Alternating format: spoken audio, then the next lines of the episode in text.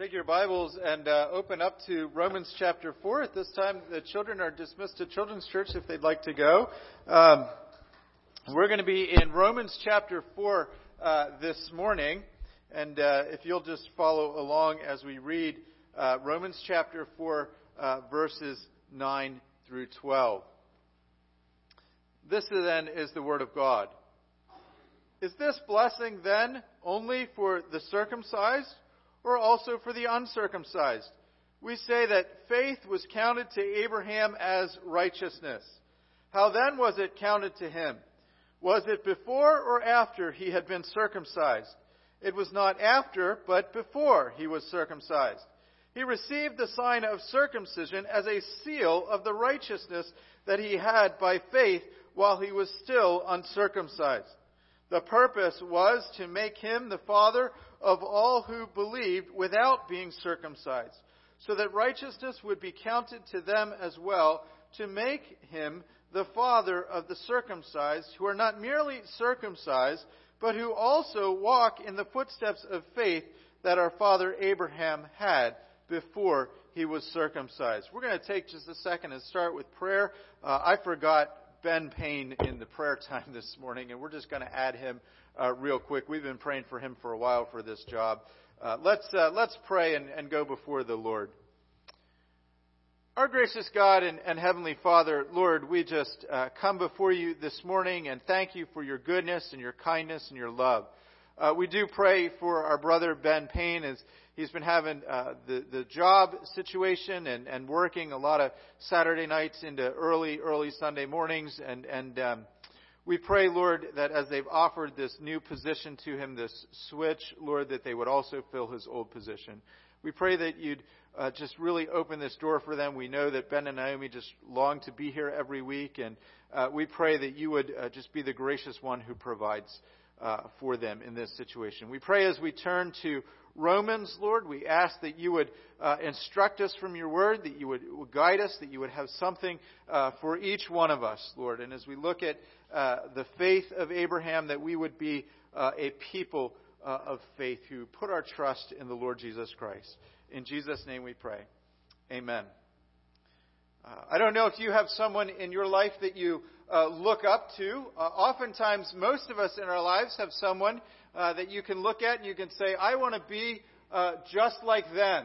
And maybe you say, I want to be like them when I grow up. Maybe as an adult, you still say, I want to be like them uh, when I grow up.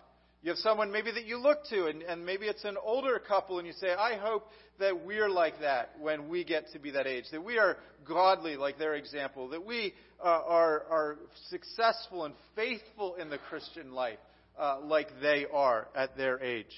Um, sometimes we, we have a parent that we look up to, a mother, a father, and we say, I, I want to grow up to, to be like them. Well, in this time period, uh, particularly uh, for the Jewish person, Abraham was uh, quite literally the, the father of the faith, the father of, of the Jewish nation.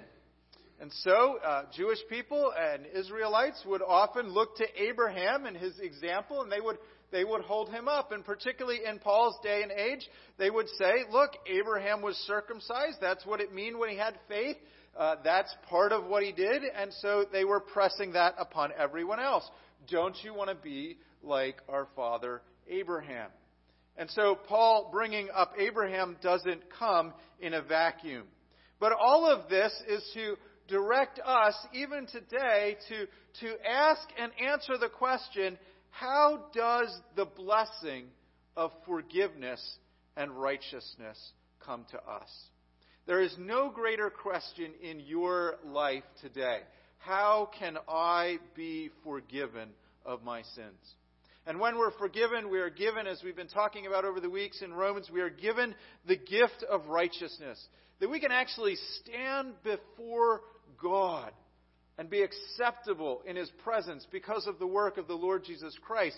And so the question is how does this gift come to me? What must I do to be saved? Is the nature of the question. How does the blessing of forgiveness and righteousness come to us?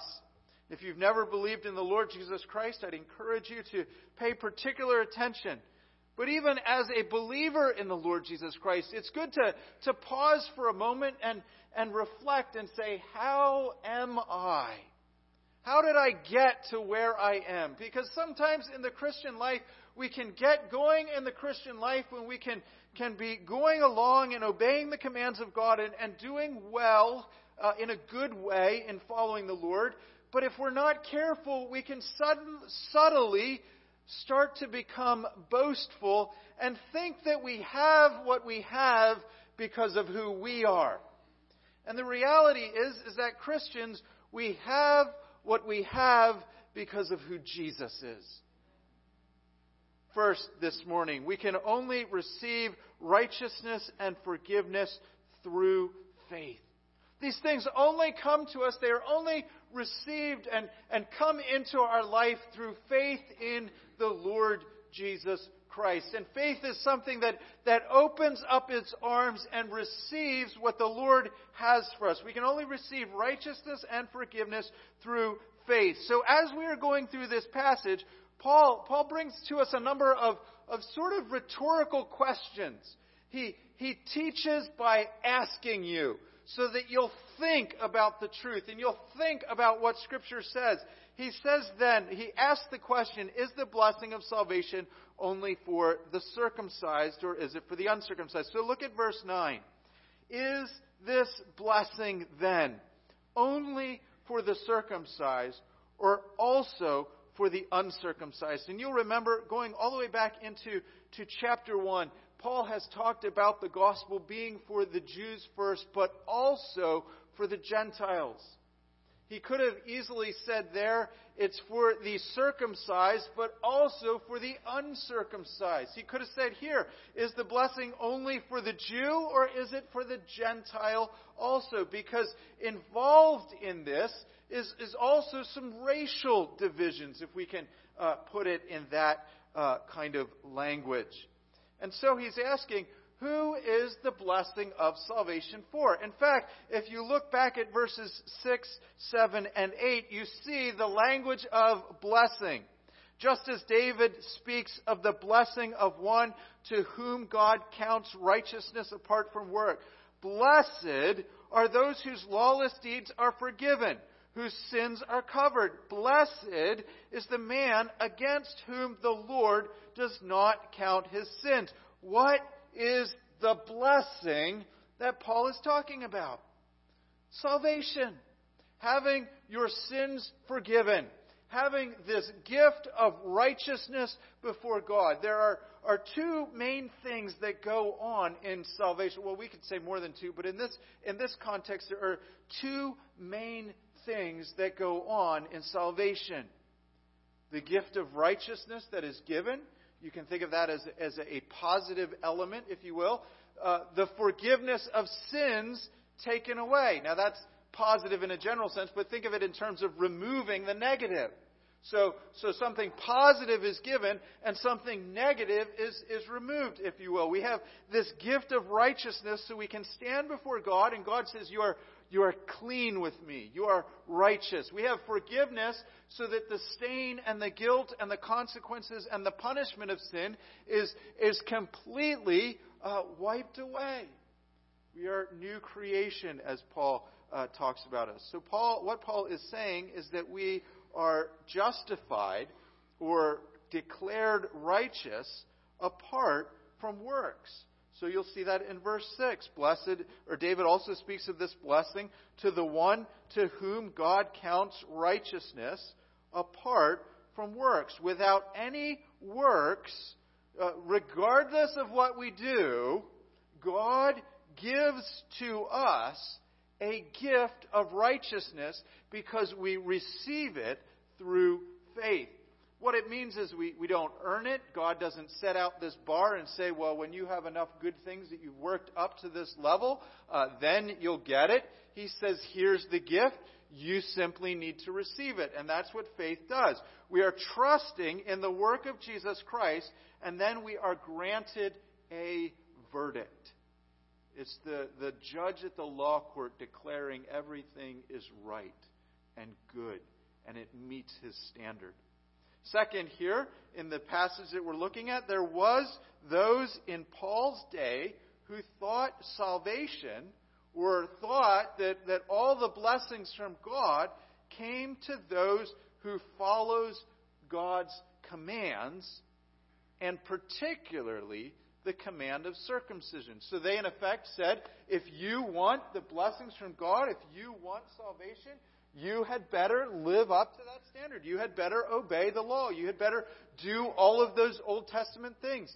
Why is it this always comes up on a fellowship Sunday and I can always make the crab dip joke about the Old Testament law and now that we, we are not under it, we can eat crab.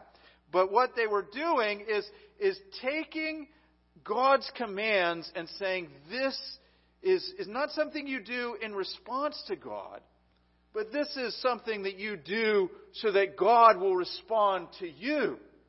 Not, not keeping God's commands and saying, you know, the Ten Commandments don't murder, don't steal, worship God only because we love God and we have salvation. That's all good and right and true. But they're taking the commands and saying, if you want God to love you, if you want God to save you, then you better do these commands first. Do you see, do you see the difference? And so in Acts chapter 15, verse 1, and, and one of the big commands in Scripture that marked uh, in the Old Testament the people of God apart from all the other nations, one of the big commands was circumcision. And, and by Paul's day, it became kind of the identity marker of I am a good person who follows God's commands. It, it was like the big command, if you will. In Acts chapter 15, it says this And some men, and this, they came down from Judea and were teaching the brothers, this is their teaching the church, unless you are circumcised according to the custom of Moses, you cannot be saved. Unless you get circumcised, you don't have salvation you don't have the blessing. You don't have the gift of righteousness. It becomes very much a do this, this work of the law, this obedience to a command, and then you'll be saved or you'll be on the way to getting saved. Perhaps they said things like, "Hey, look at look at Abraham.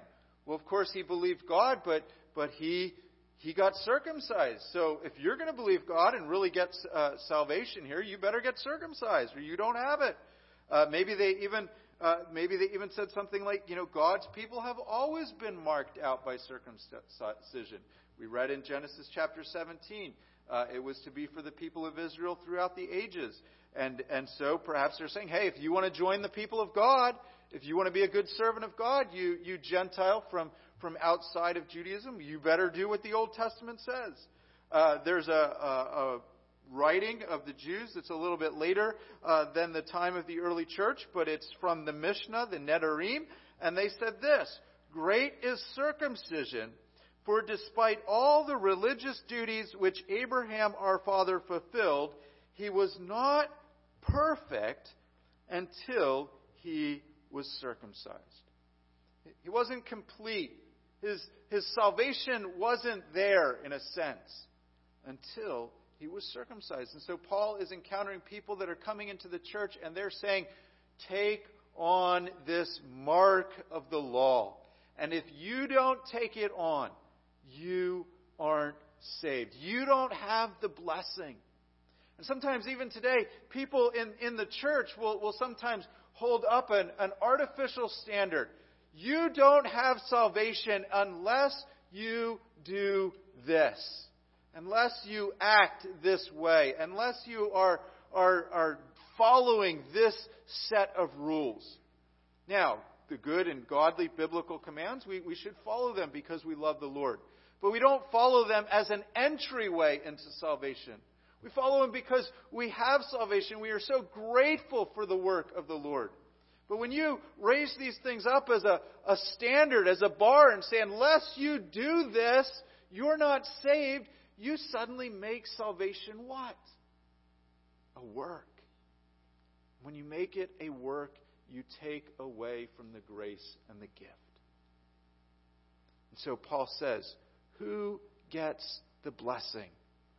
Is it only for the circumcised, or is it also from the uncircumcised. So Paul answers this question. We've been, we've been pointing out how Paul often does this, and this is good practice. Uh, you have a question, where do you find the answer? You go to Scripture. So Paul asks this question, and what does he do? He goes back to Scripture to say, in effect, what does Scripture say? Look at verse 9, the second half. For we say that faith was counted to Abraham as righteousness. But what does Scripture say? In verse 3, actually, just skip back again to verse 3. Uh, for what does Scripture say? Abraham believed God and it was counted to him as righteousness. So Paul has already laid that out in verse 3. He's coming back in verse 9 and he's saying, For we say, and, and he's not just saying this with his own authority, he's already said, We're saying this because Scripture says this. When, when we tell you on a Sunday that salvation is by faith alone, it's not me telling you this. This isn't something that we had a committee meeting before church and we said, hey, uh, wouldn't it be, what do you guys think? Well, should we make salvation by faith alone today? Hey, that sounds like a great idea. We took a vote and hey, that's what we'll decide it will be from now on. That's not how you determine your doctrine. That's not how you determine your belief. If you are going to stand on the truth, you stand on the Word of God. And so, what does Scripture say? Abraham believed God and it was counted to him as righteousness. And Paul says, For we say that faith was counted to Abraham as righteous. Abraham was considered, or we might say counted or, or reckoned as righteousness because he believed. It's fascinating in this passage, in verses 3 through 11, in every single verse, Paul uses the same Greek word that we translate either reckon or we translate it to count. He uses it in every verse except verse 7, and verse 7 is the second half of an Old Testament quote. So, so essentially, in every verse, he is repeating this. He wants you to get it through your head. How is it that God counts you righteous? How is it that you have what you need to stand before God? How is it that you can be assured of your salvation today? Because it is through faith that God brings to us the blessing of righteousness. That reckoning, that counting, uh, that considering, as some translations might say, it's actually sort of a, a um, kind of a, a legal accounting term in, in this day that, that if you transfer something to your, your account, if I, if I say, you know, we, we've counted $100 to you and reckoned it into your bank account, it means we've, we've given you something. We consider you now to have that as this wire transfer or whatever goes through. We have, we have taken the righteousness of, of Christ and it has been put on your account. It has been counted for you. You are not righteous in and of yourself. Even as a believer, you will still have sins, even as God is forgiving them. So, where do I get the righteousness that I need to stand before God? In other words, I am never perfect enough in the eyes of God. Does God just kind of turn a blind eye and say, hey, I'll, I'll grade on a curve? Well, God is holy. But to, to bring us into his family, to bring us into His presence, God gives us what we need. It's like giving us a, a, grade of an A when we don't deserve it. He gives us the grade of Jesus. Jesus was the perfect one, the righteous one, the holy one. And when you put your trust in Him, the thing that Jesus has accomplished now applies to you. It is counted onto you, if we can put it in that way. It's God counts us or reckons us or considers us righteous as a, le- a verdict, a legal verdict on account of His grace, which is received through believing in Christ Jesus. Why did God offer salvation? Why does God do this? Because He is gracious and merciful. He gives us what we don't deserve. And Romans 4 4 says this No, now to the one who works. His wages are not counted as a gift. Or you could say, his wages are not counted as a gift, but his due. God is the one who counts us righteous. He passes a legal verdict. It's declarative, but it is a gift of grace. It's not grace if it's something that you've earned. And that's one of the ways we know that we can't earn our salvation because it comes to us through grace. And as we talk about the role of faith, faith is the means by which we open our hands and we receive the gift. Let me use an example, and I probably use this one way too often. Uh, I'm getting to the age in my life where people are telling me I'm repeating, at least my kids are telling me I repeat the same stories. That's, that's never good. But um, let me use the example of the Christmas present. If someone gives you a Christmas present on, on Christmas and it is sitting under the tree, you obviously see it and you're excited and you reach out and you take it and, and you open up the present. And, and you know how it is with your kids, or maybe when you were a kid, or young, I mean, there's just such this roaring excitement. And hopefully, if you've trained your kids well, they're like, "Thank you, thank you, thank you, thank you, thank you. This is just what I wanted." How how silly would it be to take credit for that gift? To sit there and say, "Well, I'm just so thankful that I opened this gift this morning." I'm going to give all the credit to me because I just tore off the wrapping paper. Uh, you also don't say, well, you know, mom, dad, I've been doing my chores all year, so this really isn't a gift. This is something that I've earned. Uh, you know, my grades were good and I've been behaving. Uh, so I'm not really going to thank you because, you know, I, I did it all anyways. Uh, their allowance, if you do that, is not a gift. It's something that you determine ahead of time. If you do these chores, we will pay you $5 or whatever the going rate is for the chores. But the present is a gift. And of course, the, the child receives it. But the child doesn't take credit for opening up. We receive the gift of salvation through faith, but, but we don't take credit for it. We don't, we don't think that, well, I brought something to the table. God brought the gift. You received the gift. You believed on the Lord Jesus Christ, but it is a gift. And you don't sit there and say, well, I've been living a really good life, going to church, keeping all of God's commands. I've been doing it all great, so God, you owed me this one. One time I did get upset with a Christmas gift that I got. And in hindsight, it was extremely foolish because it was a gift. And you appreciate gifts. And Christ gives a gift. God gives a gift in Christ. We don't get credit and we don't get things to boast in just because we've received it. We look at God and we say, How awesome is this blessing of being counted righteous? That God is not setting up this bar and constantly saying, You need to live up to this. He offers the gift and He forgives the sin. And out of that, we should follow him and obey him and walk in his ways because we've seen the gift and we've received the gift.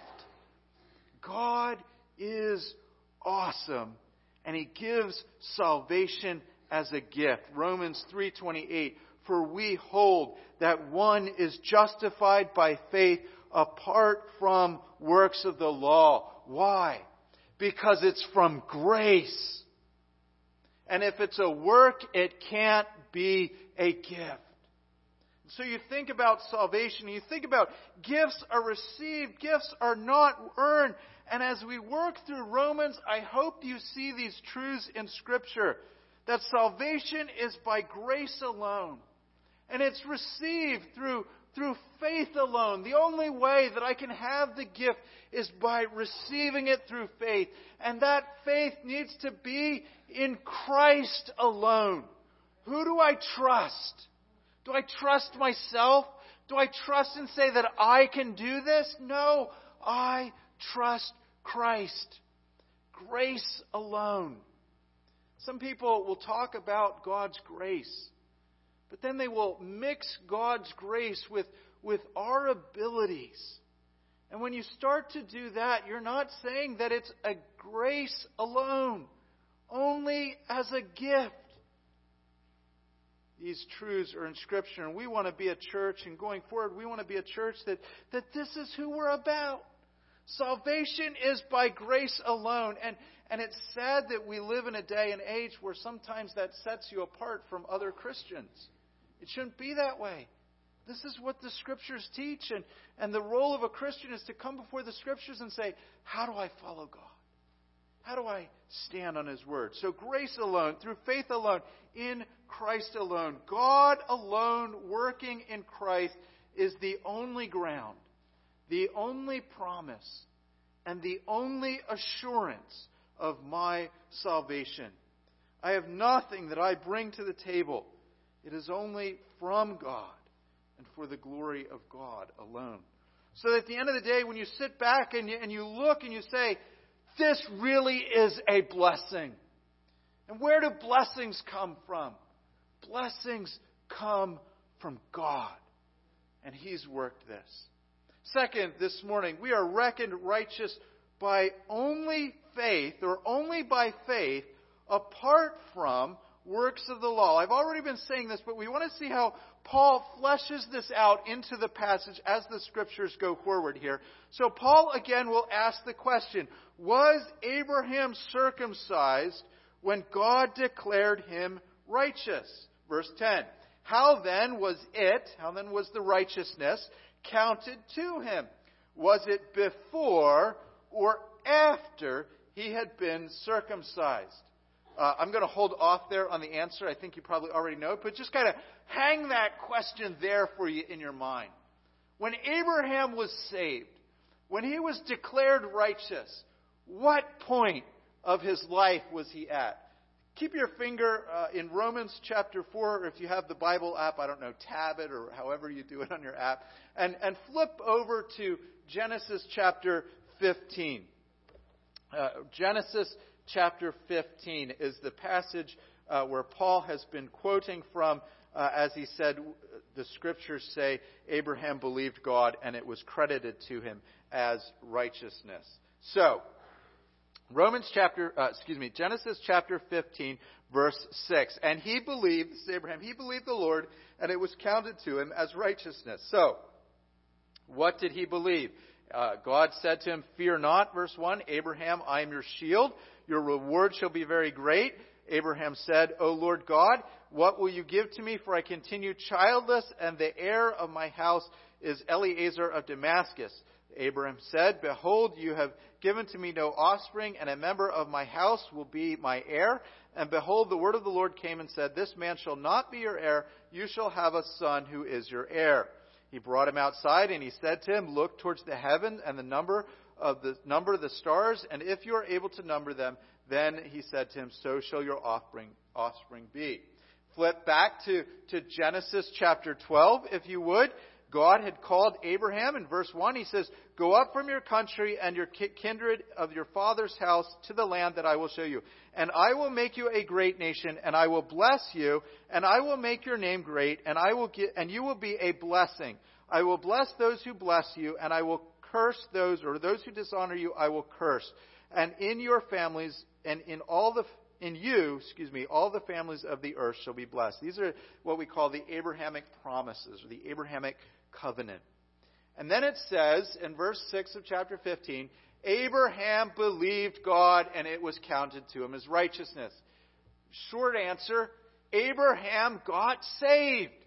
He had the gift of righteousness. God said, Abraham, I'm going to give these promises to you. And Abraham said, Okay. Just like God says to us in Christ, I am offering you salvation. And the believer says, Okay, I believe. I receive Jesus. And that's it.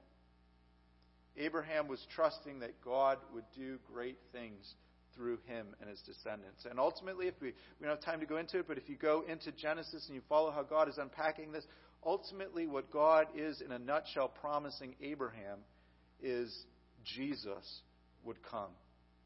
A Messiah would come, an anointed one, a special heir that would come out of this long group of descendants and heirs. And at this point, Abraham has no kids. God is basically saying, Abraham, I'm going to save the world, and I'm going to save the world through one of your descendants. And Abraham, okay, I believe you. I don't have any kids, and I'm almost 90 years old. but okay. Then you get to chapter 17. And God gives as a sign the symbol of circumcision. And I don't want to get graphic and go into it too much, but just know that it's a sign. And it was supposed to mark out outwardly what was supposed to be going on in their hearts inwardly. And so now, even as believers, we talk about the circumcision of our heart. That when the Holy Spirit is there, He, he removes sin. He cuts away the, what we call the hard heart that resists God. And so the outward parts were just symbols and signs. When was Abraham saved? Genesis 15. And you say, well, you know, it's only two chapters, but, but I want you to notice something. Uh, go with me uh, to Genesis uh, chapter 12, uh, verse. Oh, shoot, I didn't write the verse down. Um, okay, so it's in Genesis chapter 12, and it says that he's uh, 75 uh, years old at the time God appears to him.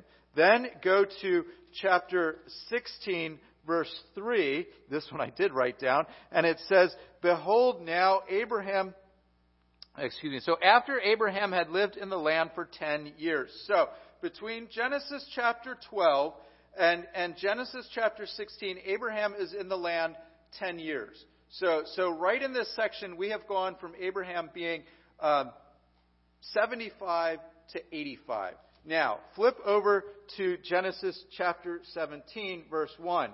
And when Abraham was 99 years old, the Lord appeared to him. So, in chapter 16, verse 3, he is 85. In chapter 17, he is 99 years old. How long is there, at least as a minimum, how many years minimum is there between chapter 15 and chapter 17? Yeah, 14 years. All in, in, in like a chapter. Abraham was a believer for 14, at least 14 years before he received the gift of circumcision. Do you see Paul's question then? Or his answer? It was not after, you can flip back to, to Romans now, uh, if you were keeping your fingers there. It was not after, but before he was circumcised. When did he get the gift of righteousness? After or before circumcision? Before. 14, at least 14 years before. Some of the rabbis even said that it was longer uh, in, in this time frame, meaning like chapter 15 was much closer uh, to, to chapter 12 in terms of time frame. But it, but it doesn't matter. It was at least 14 years. Abraham had nothing in his own self, in his own flesh, to boast in. This is why Paul can say in Galatians 6:15, neither circumcision counts for anything nor uncircumcision, but a new creation. Abraham had salvation, and it didn't matter if he got circumcised or didn't get circumcised. Now, put this in the context of the early church. You have Gentiles coming in. You have Jewish people already in the church believing that Jesus is the Messiah. Can you imagine the tension that goes on? Can you imagine the statements of, well, aren't you going to follow the commands of God? Think of Abraham, how he followed the commands. Wouldn't you want to be like Abraham? We, we all look up to Abraham. That's what a Christian does. Acts 15. They bluntly said, if you don't get circumcised, if you don't take on this, what, what they would have called in that day and age, the yoke of the law, the, the burden of it, and, and identify to everybody that you are under all of the ceremonial aspects of the law if you don't do it, you can't be saved. It robs the gift, it robs God of His glory.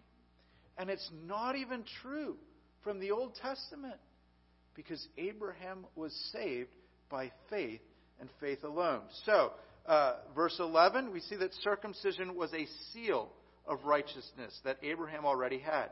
He received the sign of circumcision as a seal of the righteousness that he had by faith while he was still uncircumcised. So, uh, Genesis 17:11, "You shall be circumcised in the flesh of your foreskin, and it shall be a sign of the covenant between you and me." Abraham already had the covenant. The covenant was, I will make you a great nation. And, and God in Genesis 15, he, he took, he had Abraham take these animals and they cut these animals in half and, and they laid them out, almost like, like you'd have a center aisle in the sanctuary with animal parts on both sides. And, and they laid them out and God appeared to Abraham and God in his glory walked down through between those animals. And you say, well, that's really weird. Why would they do that? That was one of the ways they made covenants in the ancient world. You know how, like, when you're a kid and you make a promise and you say, like, cross my heart, hope to die, stick a needle in my eye? Uh, you know how when you're an adult and, and you have to sign papers, and it's not just good enough to sign papers, but you have to have witnesses that sign it? And it's not just good enough to have witnesses that sign it, you have to go and get notarized. You ever get those like bank papers and you're like, sign here, initial here, initial here, initial here, initial here, initial here. Then you have to get the witness, sign here, initial here, initial here. Why do we do that? Because it's binding. Why does God make a covenant in this way? Because it's binding. And when you walk through those animals, you were saying, if I break my oath, let me be destroyed, just like those animals are being destroyed. And oftentimes in the ancient world, a, a great king, he would conquer somebody and he would have a loyalty pledge to them. And the, he would take the lesser vassal who just got beaten in battle, and the vassal would pledge the loyalty by, by walking through those animal parts. And he would say, if I ever break my word to you, let me be destroyed because you're the great king and I'm the little king. The irony, the mystery of God's grace is that Abraham is the lesser one. Abraham should be pledging loyalty to God. And it's the exact opposite. God says that my word is so sure that I will pass before these animal parts, and if I break it, let me die, in a sense. Now, can anything kill God? Absolutely not. And that is the point. How do you know God keeps his word? Because he swears with an oath. How do you know that you get the gift of righteousness? And you will stand before the presence of God one day. And you won't have to wonder when you die, will I actually go to heaven? You can know. And you can know with confidence and certainty. Why? Because God has given you a righteousness in Jesus Christ. And God, as it were, has sworn with an oath. And I ask this to you does God break His word? Will God break His word to you? Did God break His word to Abraham?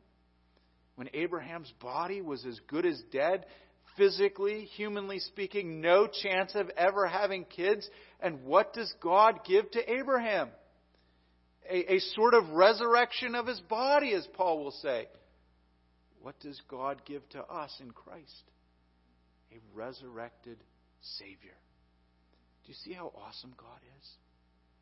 You don't want salvation to be by works. You want it as a gift. Just, just logically speaking. Who do you want to trust in for salvation? Yourself or God? Logically speaking, think through your own life. How many times have you disappointed yourself.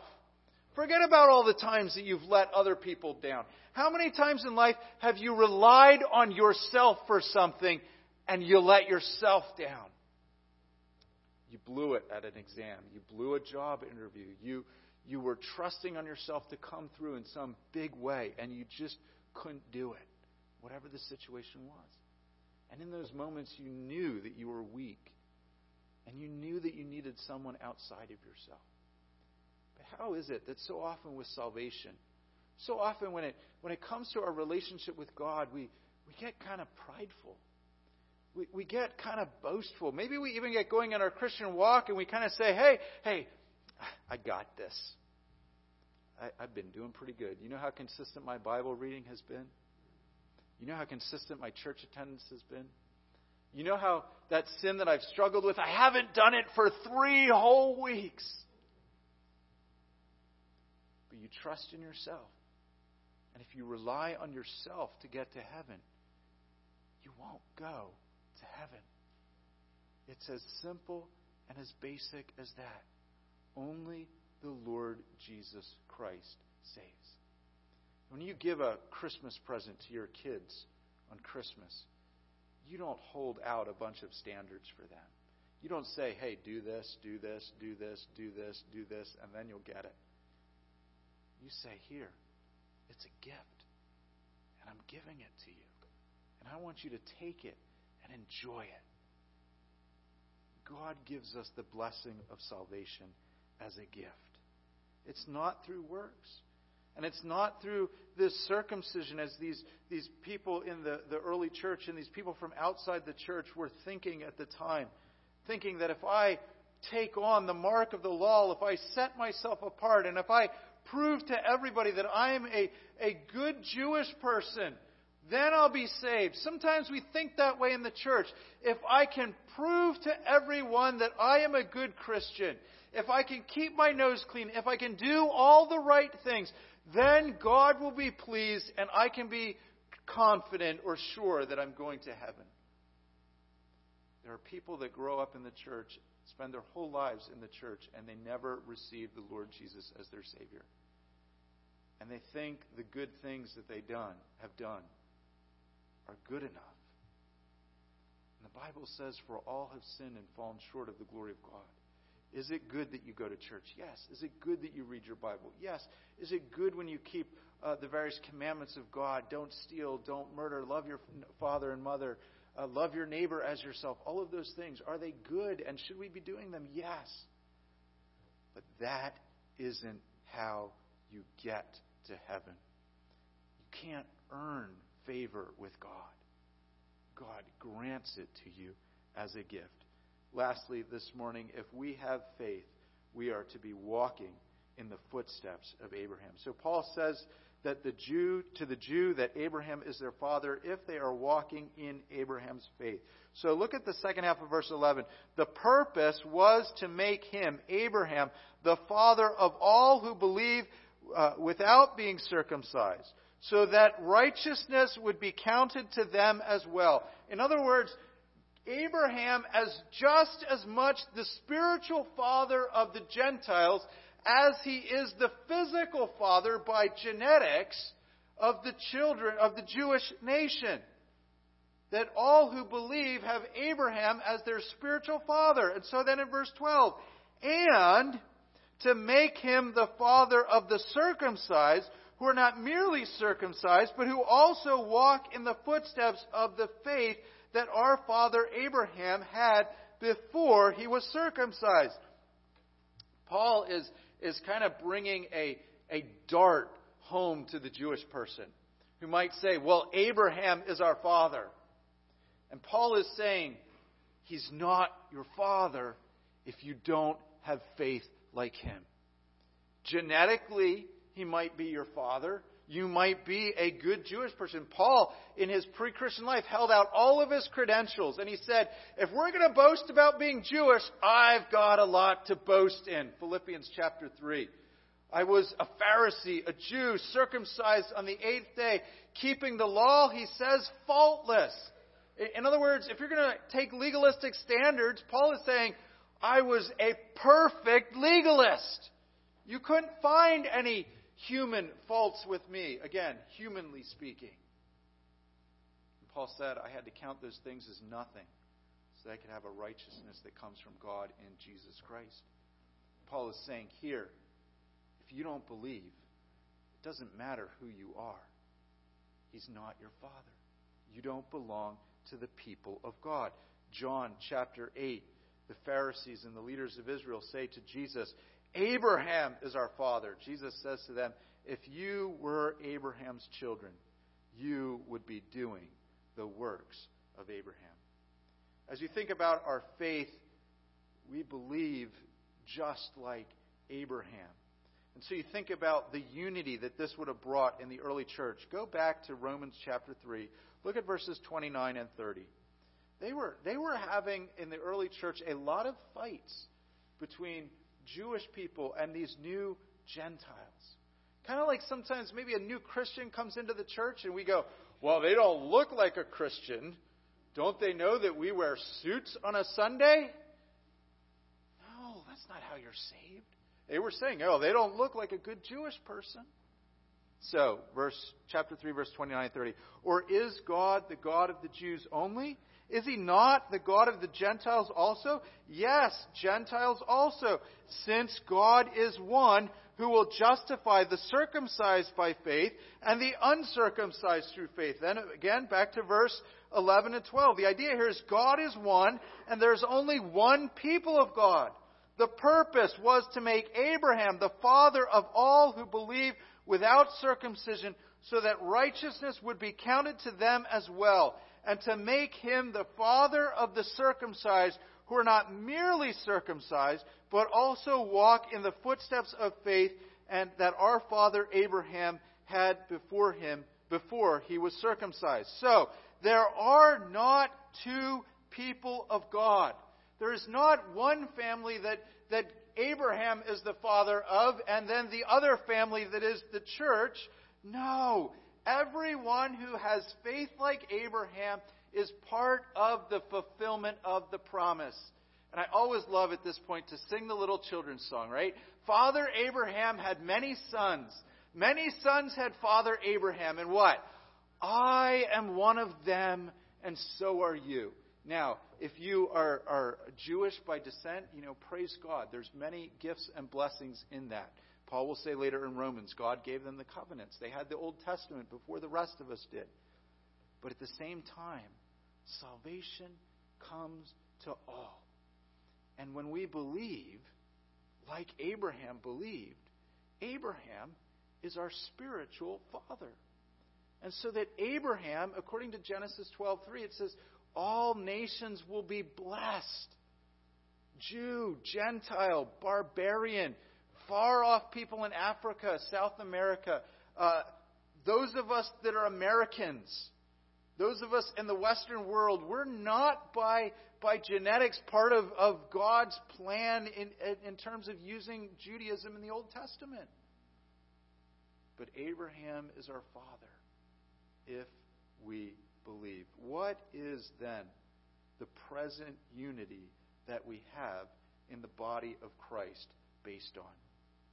We might have different nationalities, we might have different ethnic backgrounds, different cultures, but we are united by faith in Christ. I, I love fellowship meals because we all bring different foods. And wouldn't it be awesome if we had food from different cultures? Uh, I like red rice. Uh, I like lots of other things. Maybe some of you uh, like different cultural foods. And you know when you get to that meal, we are all having one meal. How much more when we gather in worship are we all one in the faith? We all have the same gift of righteousness. No one is better than anyone else. You might have different life experiences, but, but we're all one in Christ. Some of us might have grown up in a very moral setting, maybe a church going family, uh, and you were raised in a, in a very strict, hey, we, this is how you behave. Others of us may have had a really horrible background. Maybe you just have a normal kind of family, but they weren't Christians, but maybe you had no family or no father or no mother, or I don't know. The, the possibilities are endless. And that can, that can shape you. You take some of that with you in your life, you learn from that. But at the end of the day, we are all one in Jesus Christ. Salvation came to us by faith alone, each one of us. So if you look around the room and you say to yourself, I am no better than any other person who is here. I want you to think about this in terms of one last application. There might be people in a church who are at different stages of their Christian walk, but that doesn't make them more or less saved than other people. We are still equal in Christ. So that you may be a person who's been a believer a long time, and that just brings with it uh, a natural maturity, some fruit of the Spirit, all of those things. But don't ever get to a point that you think you are better than that new believer who walks in. And maybe they're rough around the edges. Maybe they're, they're a baby Christian and, and they're still dropping some swear words. But they're still a Christian. And they're learning. And they're growing.